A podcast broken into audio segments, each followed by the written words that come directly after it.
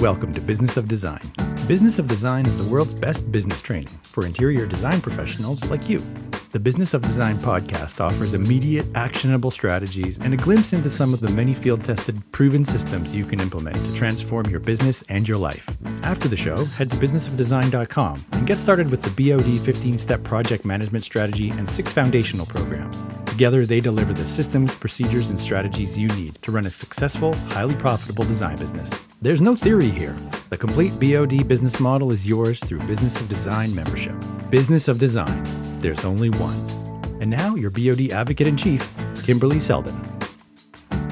Well, hello, you fabulous interior design professional. We are so glad you're here. And what's more important, you you, my friend, are going to be so glad you're here because you're going to meet an amazing guest today who's going to talk about something so important, and that's you and how you are going to ride the natural cycles of feast and famine.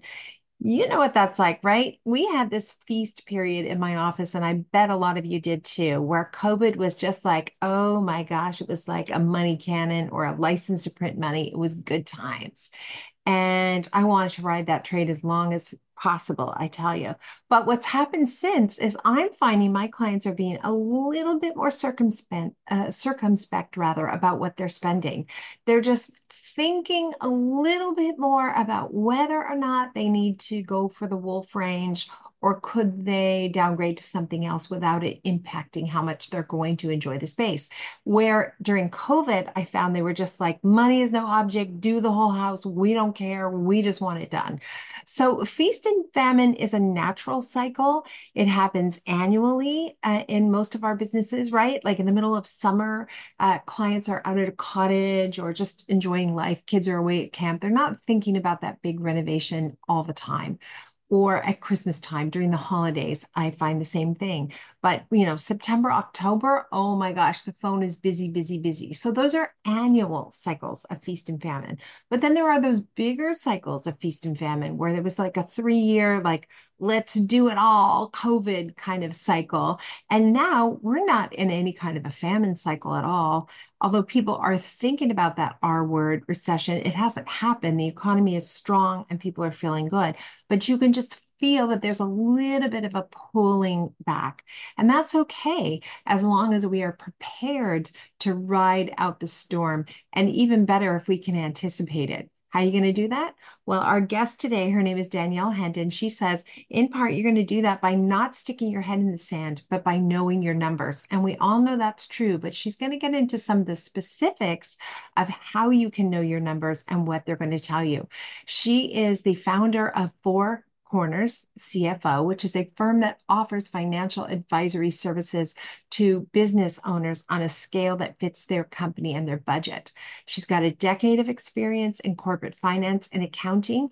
Her passion is people. And rather than bringing uh, more savvy to help corporations make even bigger profits. She wants to bring it to smaller businesses. And when I say smaller, I don't mean smaller in terms of revenue or profit. I mean smaller in terms of number of employees. So if you have five or fewer employees, you're running a small sized business. But even a small sized business can be extremely, extremely profitable. And that's where I want your headspace to be during this conversation. Uh, more information about Danielle can be found at businessofdesign.com. If you're not in the habit of going to businessofdesign.com and checking out the show notes, you really should. If you're not a member, oh my gosh, what are you waiting for? Come on, we can change your life. I know we can. All of the information you hear tidbits of, little snippets of on the podcast needs to be sewn together and interwoven into one big process for running projects. And that's what the BOD 15 will do for you. Beyond that, there are all kinds of courses available that will help you run your business, not just run projects, but run your business. In this episode, we're going to talk about managing fluctuating client cycles of feast and famine. And I want you to think about this too. Don't think about how your business feels right now today. It's all about those financial numbers. There's just no getting away from it. You are definitely in the right place. We are so glad you're here. Let's check in with Cheryl Horn for some announcements. Well, you've got a busy couple of weeks coming up. Kimberly will be speaking at two different design events. Uh, coming up on Thursday, February 29th, Kimberly will be at KBIS at 1 p.m. on the next stage in the South Hall. Uh, she'll be part of a panel called Lighten Up the Humorous Side of Design. Again, that's happening at KBIS on February 29th. And then the following week, you will be at the Pacific Design Center, and they are hosting the Empowered Design Summit, which is a celebration that they are starting on International Women's Day. They are going to be doing a series of different interviews, and Kimberly is excited to be one of them. This is in partnership with Women in Luxury Design as well as California Homes Magazine. I think they're expecting a great turnout. So hopefully, if you are in that area, you can join Kimberly again. That's going to be on March 8th at the Pacific Design Center. Details for both of these events are at businessofdesign.com in the event section, and make sure you uh, click through to both of those events for complete details. Thanks so much. Danielle, feast or famine? Why is it always that way for creative professionals? Our business is booming, or we're looking down the client pipeline and it's a little slow. What, what's that about? So I want to normalize a little bit. It's not just creative professionals, it's anybody that does project work. And it is 1000% normal. You are not a unicorn as much as I love you. It is it's normal feast or famine is going to happen to everybody that does project work because you're either doing all the things and the, you've got all these projects and it's always cyclical, or you're in a time where you the projects aren't. Let's take. I'm trying to think of a good way to put this. For interior designers, when you guys have your seasonal cycles, and it is seasonal, it's cyclical, where you're going to have a whole bunch of people coming in because they're like, oh my gosh, spring cleaning, my house is a mess. I finally got it cleaned. Somebody please come make this look pretty for me. Mm-hmm. And then you'll get that, you'll get those calls, you'll get the projects. But then people are like, ho hum, it's the fall, it's all dreary. I don't want to do anything in the winter. What are we going to do for January and February? And everybody's just sitting in the house. Yeah. And the nature of that, you can't change that. We can't change the way anybody thinks. But because your projects are coming in cyclically, so is your cash. Mm-hmm. And what we can do is remove ourselves from the feast or famine cycle by controlling our cash flow better. Okay, so that's what we're going to talk about then how to control our cash flow. I will say in, in, my own business, and I think this will be true for a lot of listeners, my projects tend to last a year or more. So it does slow up late summer. Everybody's at the cottage and they're not thinking about, you know, the, the, holidays ahead and getting their house looking perfect and the phone is very quiet absolutely for sure but the feast and famine that's more troubling to me is when, for example, during COVID, we were all slammed as busy as we could possibly be. That's feast, feast, feast. It's a license to print money, but it's also a very stressful time. It's easy to overcommit. And so it's not that feast is perfect. But yep. I feel like it beats famine. And I'm, we're hearing from a lot of design professionals that even though it's currently, there's no recession right now, no recession, not happening, not a thing. But yep. people are thinking that, oh, it's going to happen. And that's all it takes for our clients to say, let's wait on the new kitchen. So our feast and famine cycles tend to be year over year versus spring versus summer. Does that make sense? Yep. No, that totally makes sense. And part of balancing that is going to have to do with how you collect your cash and how you bill along with sorry i'm getting over a little bit of a cough. Along with how you how you recognize that that's happening. So i'm going to take a really big step back and say i know so many small business owners like to put our head in the sand and we just look at the bank account. We don't look at the financial statements. We we kind of flow by what's in the money and in the bank account. And the less you know, you get to plead ignorant and say, oh, it's all going great. We've got money. Yeah. Until you don't, right? So the very first thing for you to know, you, you need to know are you in feast or famine? Mm-hmm. And sometimes you can do that by how things feel, but depending on how well you know your profit margins, you also have to know what your financials are telling you. So my my number one step to solving feast or famine is is to actually look at your financial statements, talk to your bookkeeper, make sure you understand what they're telling you. Mm-hmm. Look for the trends, look for the patterns, look for the, you know, because it's possible that your income always drops at a particular time in the, you know, December. It's always lower in de- December because the holidays, et cetera, disrupt everything. Um, and it may not even be income, it may be profit, and it might be a feast or famine cycle within your projects. When are you ordering, if you're ordering all of the things, when does that happen versus when you're getting paid for it? And those timing delays can create kind of a feast or famine on their own within a single project. That's so true because we tend we collect quite heavily up front. We don't we're not a bank for our clients. And it's possible that a project is going on a year and a half and I've collected everything except for ongoing design fees. And that is a conversation I have to have every year with my accountant. Which of these clients uh, is going to owe you money coming up, and which of them have given you all their money? Because that affects how we're going to, you know, submit our taxes or whatever. Yeah, and how you calculate that for year end. But it also knowing where you're at with all of your clients is going to affect a feast or famine within that project. If you're collecting all of the money up front and then you've still got things that need to be done and implemented and ordered, and supply chain has been a huge issue in the past. And if people start screaming recessions and all the things that are going on right now, it, it tends to get a little tighter again. Mm-hmm. So, are you getting all of those things and have you already assumed all of the costs? Otherwise, you had this feast when the money came in, and now you're going to feel a little bit of famine as you're making payments and spending towards the things that need to come out. So, knowing kind of where you are in your projects, what are your financials telling you? Is this normal for your season? And then, if it's not normal and you do feel like you're in a famine, and I know a lot of service providers, even, and what we would deem more of those kind of luxury things, are feeling the pressure this year with it. I'm, I'm tired of saying recession, but everyone's still thinking, what if? Even though I've heard from varying sources that you know maybe maybe it's not going to happen at all, and it definitely isn't going to happen as bad as they thought it would this time last year. No, yeah. But people are still scared, and when people are scared, they don't want to spend money, and they're going to pull back. Mm-hmm. Well, so and the, what, the, truth is, so it's not happening now. It's it's absolutely not happening right now, but it, it's going to happen at some point. It always does, right? It's not like we're going to avoid this forever. We've we've seen these cycles come and go. So part of the conversation is just how can you prepare yourself financially for whatever lies ahead. So feast or famine, you feeling good. You're feeling okay. You're going to survive this no matter what.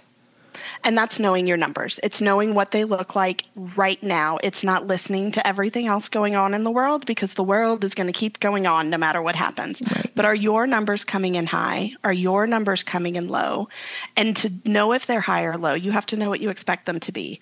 So with all of my clients, I work through various steps, and cash flow is always the one we want to talk about first, but it's honestly the thing we have to get to last you always need to go through understanding your numbers first. You need to know what the plan is. Once you understand your numbers, make a plan for them. And then using that plan, we can then predict what will cash flow look like by timing of how things happen in your business. So to put that in a little bit more detail, the very first thing that I do with clients is look at a balance sheet. And that is probably the least looked at financial statement for business owners. Everybody knows their revenue. And if you're really good, you know your P&L. Nobody's looking at the balance sheet. But it is the key to knowing that everything's on your P&L. If tell your us, bookkeeper... Tell, I'm going to ask you to back up and just tell us what a balance sheet is. Yep. So in your QuickBooks, I'm going to go with QuickBooks because that's what 90% of people use.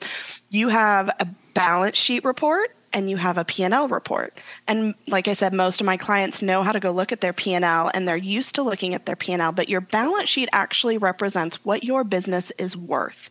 It gives you all of the things you own and all of the things you owe at your at a business level. So if you own inventory, if you've got product that you've ordered for a customer and you haven't yet put it in the home, you haven't put it into place, it's something you own as a business owner, but it's also something you owe to your clients. So they kind of offset set each other a little mm-hmm. bit. Your bank account is something you own, it is cash on the books in your balance sheet. but you also have what we call equity, which is the owner's contributions and distributions from the business and to the business. All of that's going to show on your balance sheet. And because of the nature of how accounting works, we call it double entry accounting if I'm getting technical, you are always going to have two entries in your books when something happens.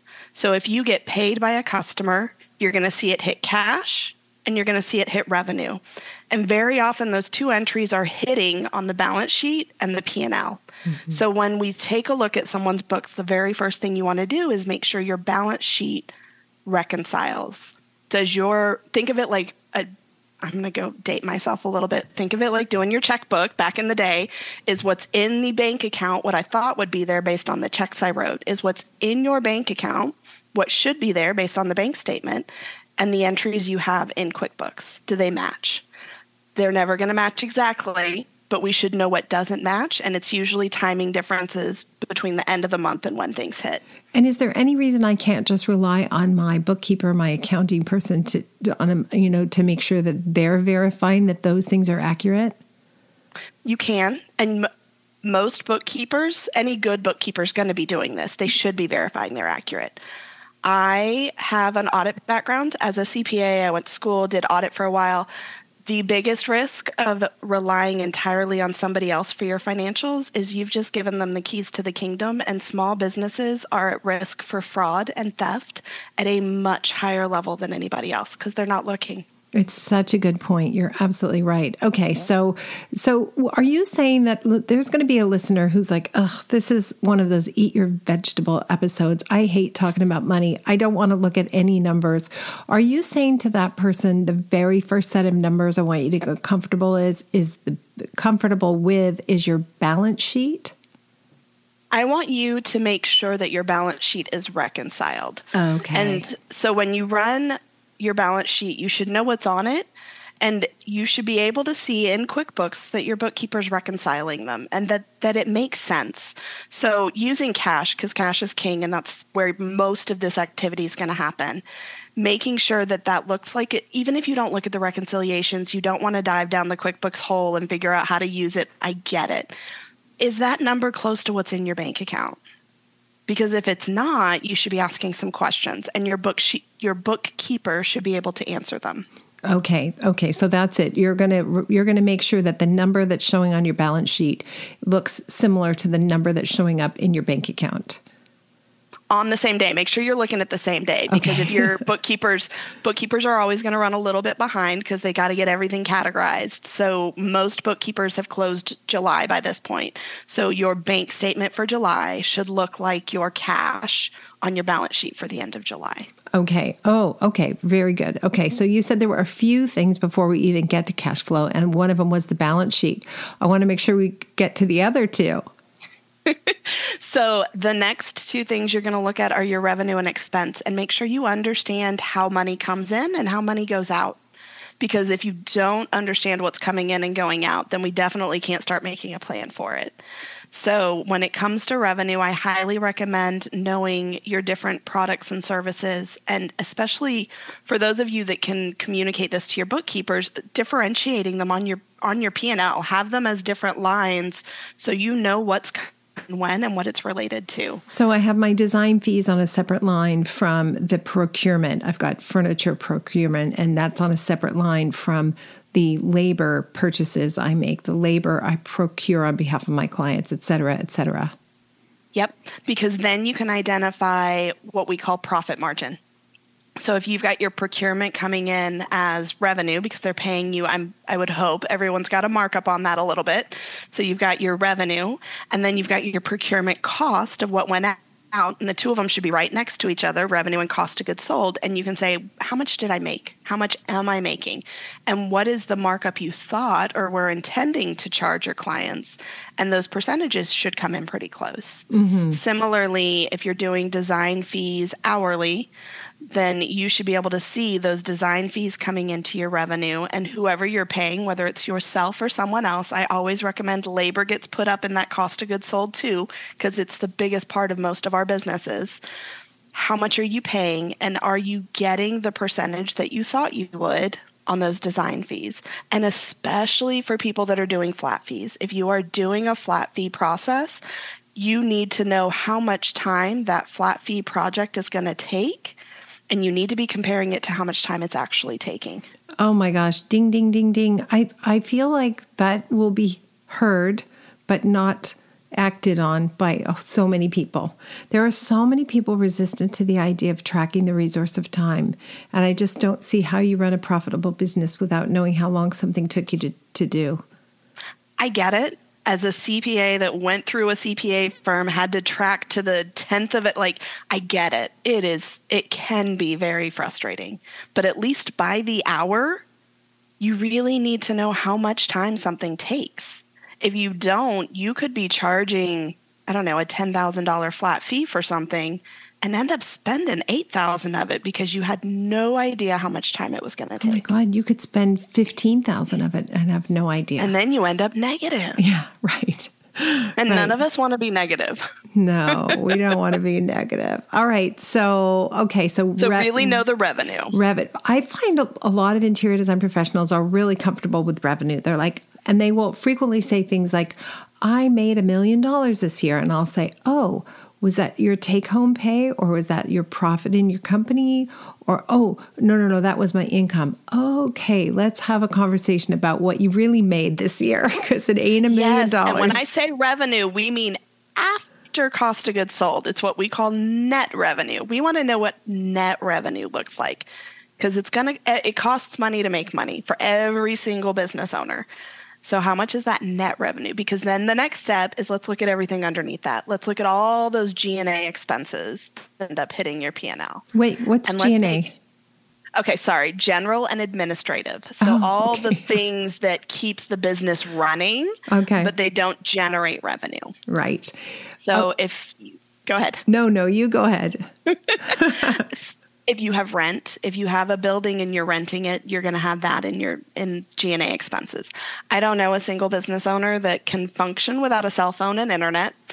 So those are going to be sitting down there. But what I do when I work with clients, we take those expenses, first of all, you got to figure out which ones are happening month over month and become part of your recurring process. That's going to help you build the plan, the budget. But then also, we break it into three different categories. You have what I call the required expenses the cell phone, the internet, the, the things that have to be done to keep the lights on in the business. Then you have what I call personal perks, the things that your tax CPA told you you could run through the business, but they do not add value to the business, they add value to the business owner. Okay, give and us then, some examples of those because I'm, I'm excited about this category. I want to make sure I haven't missed anything. Okay, so some of my favorites, and please make sure you talk to your CPA or, or your EA because everybody's tax situation is different. Everybody's tolerance for risk and defensibility is different. But things like having your kids on payroll mm-hmm. and not having to pay the taxes for the kids because they're below threshold. Yeah, income um, splitting and yeah. Ooh. Or Another one that I have seen a lot of people do, and different CPAs have different thresholds for this one, is purchasing vehicles through the through the business. Mm-hmm.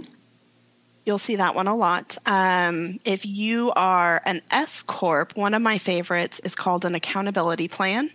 So when you switch from sole proprietor to S corp, meaning you put yourself on payroll instead of just through profit distributions that go on your personal tax return, when you make that switch, you lose the home office deductions that you would get on your personal tax return.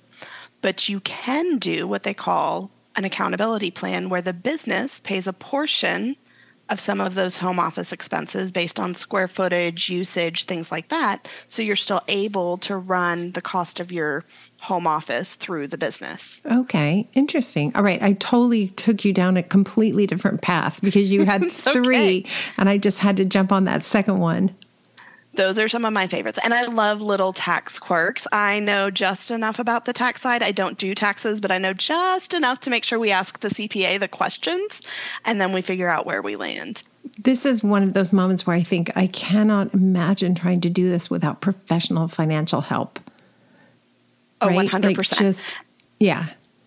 I don't even do my own taxes because right. having that external point of view and somebody else to say, "Hey, did you remember this?" I'm like, "Oh, nope, nope, I didn't remember that. Can we do that?" I have to say, my end of year meeting with my accountant is one of my favorite meetings of the year. I just adore him. He's always got great ideas. And, you know, anyway, I love the perks that you had. And I think I'm doing all of those. So that's good. Yay! Okay, so the personal perks, the things that your tax accountant, tax CPA tells you to run through the business, they add value to you, but not the business. And when we sit down and we benchmark the business, I usually put those in owner's comp because really we're taking something that you would otherwise have paid for and putting it through the business. Then the final category is everything else, if it's not required, it's not a personal perk, it needs to be an investment in your business. It is an investment in the business. The question becomes is, is it a good investment? What is that return on investment? All of those costs should be giving you back something in time or money. And if they're not, we either need to set a deadline for marketing goals and say, hey, if this isn't working by this date, then we, we've got to pivot. Or we need to get creative about how to do things a different way. Mm-hmm. So you're talking And about marketing sure. campaigns and ads, or what other kinds of things would fall under that category? So we all have that subscription you signed up for with a coaching something and forgot that you put it on there and you're not actually using it. Those are some of my favorites to question. Oh, you better not be questioning your business of design membership. No. It's You better be unbelievably affordable and you better be using it. Yeah, okay. Absolutely though, right? Like I have questioning like three different apps where I'm learning Spanish. Okay, silly. Get rid of two of them. Yeah. Yep. Or I have some of my professional service businesses like attorneys or other accountants. We have what we call continuing education units. You have to maintain a certain level of continuing education units in order to keep your certification. I had a client where we were going through that, and she had a whole bunch of, she was an attorney, she had a bunch of CLE that we were looking at. And I was like, I get it. You went to the conference, you got the education units, and she felt like those education units were required, which they are but going to the conference wasn't. And I said, I know that I can go online and get like unlimited education units for meh, 250, 300 bucks if I really wanted to. Mm-hmm. Can you do the same thing? And she said, Yeah, yeah, I could. I said, Okay, so that conference that was like a thousand or fifteen hundred or whatever dollars, you could have gotten those education units for two or three hundred, right? Right. Okay, yeah. So then what would so the value, the extra money you paid, what was the value added from that conference and how did we implement it and what did we learn and why was it worth it? Mm-hmm. But And if that really conference is sure. if that conference is in Ibiza, I think you should do it. Forget it. I think that it's partly a perk. I have multiple coaches on my team. I love business coaching, so I don't want to knock that at all, but I want to make sure when you're investing in yourself that you're implementing it and you're investing in a way that is adding to your business. Right. Yeah, that it totally makes sense to me. Okay, so those are the the those three examples are wait, what did you say at the very beginning before we you said there were three? What was the bucket? the- Required personal perks and everything else is investments. And rec- so so these are your you say, well, expenses, your over overhead expenses. Okay, so this these are the categories that you separate overhead expenses in into. Okay. Yep. And make sure it's making it's worth your money. I know so many people, the other stuff, marketing's huge. How much are you spending on social media? How much are we spending on the other side of it is people time. Because if it's not billable time, it's sitting in that G&A, that general administrative section. How much are you spending for other people to help you do things administratively in your firm? Again, totally get it. I spend plenty of money to help people administratively in my firm, and I'm sure you do as well. Make sure that that time is productive and doing things that are adding value to your firm. Mm-hmm. And that you're keeping track of how, when as you grow as a business, your profitability ends up being in that productivity. So, how productive are your people in their billables, but also how productive are your people in administrative? I have a lot of clients that when you start getting into this phase of having to hire managers, essentially, having to hire people to help oversee and not just to do the doing, it feels like you're wasting money because they're not billable, they're not doing, they're not always in the weeds making you more money. But their job is to make the people that are billable more productive, effective, and make more money. Mm-hmm. So, really keeping track of that side of G&A can also be a big thing.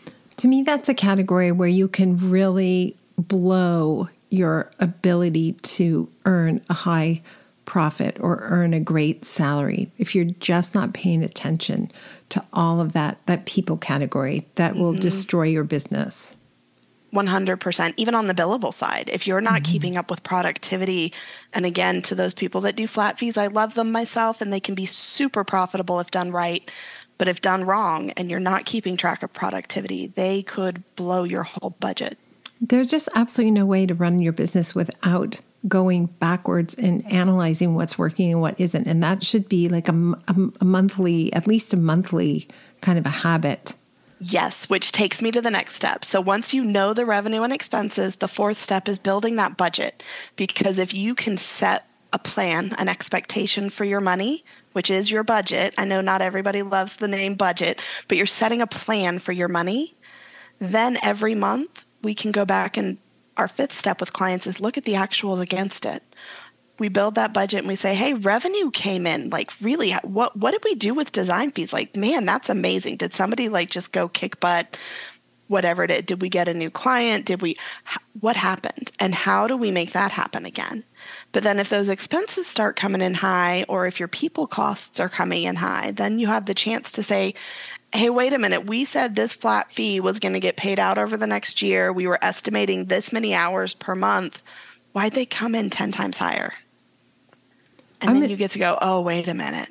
I'm going to venture a guess and say 98.9% of people listening right now do not have a budget for the year ahead based on what and, we've learned at Business of Design. It's something we're actually teaching our BOD boss level members about the importance of that budget and how that can show you that there's something happening that you need to put your attention on really quickly before it gets out of hand. You don't have to wait six months, nine months you know 16 months until you're in trouble you can yep. address what's happening in the moment and that's where again everyone that i talk to wants cash flow but for me cash flow relies on budget and budget relies on good numbers so let's make sure we understand the numbers so that your budget's as accurate as we can possibly get it because then when it is and your actuals come in i've had a client we were I think it was $2,000 off on something. And I was like, hey, I something hit here and I didn't think it was going to. Did you mean for it to? And it ended up being fraud. And we had to go call the bank and say, hey, the credit card, like those are the kinds of things that come up if you're actually comparing and have a really detailed budget you can compare to and say, I don't know what this was, but it was not in our budget. Whereas your bookkeeper is often going to see that and go, they'll Google it or something and figure out what the cost was and they'll put it where they think it's supposed to go. But they don't know what the budget is to compare to unless you give them one. Mm-hmm. Wow. Okay. So being financially savvy can be intimidating. But the fact of the matter is, a lot of people have gone before you and figured out how to do it. You don't have to reinvent the wheel. It, you know, I found that the learning was scary initially, but I got better at it really quickly. It was much mm-hmm. easier to get financially savvy in my business, for example, than it was to to install and learn how to use the software that helps us manage projects. So, if that gives you some comparison, I hope that that's helpful.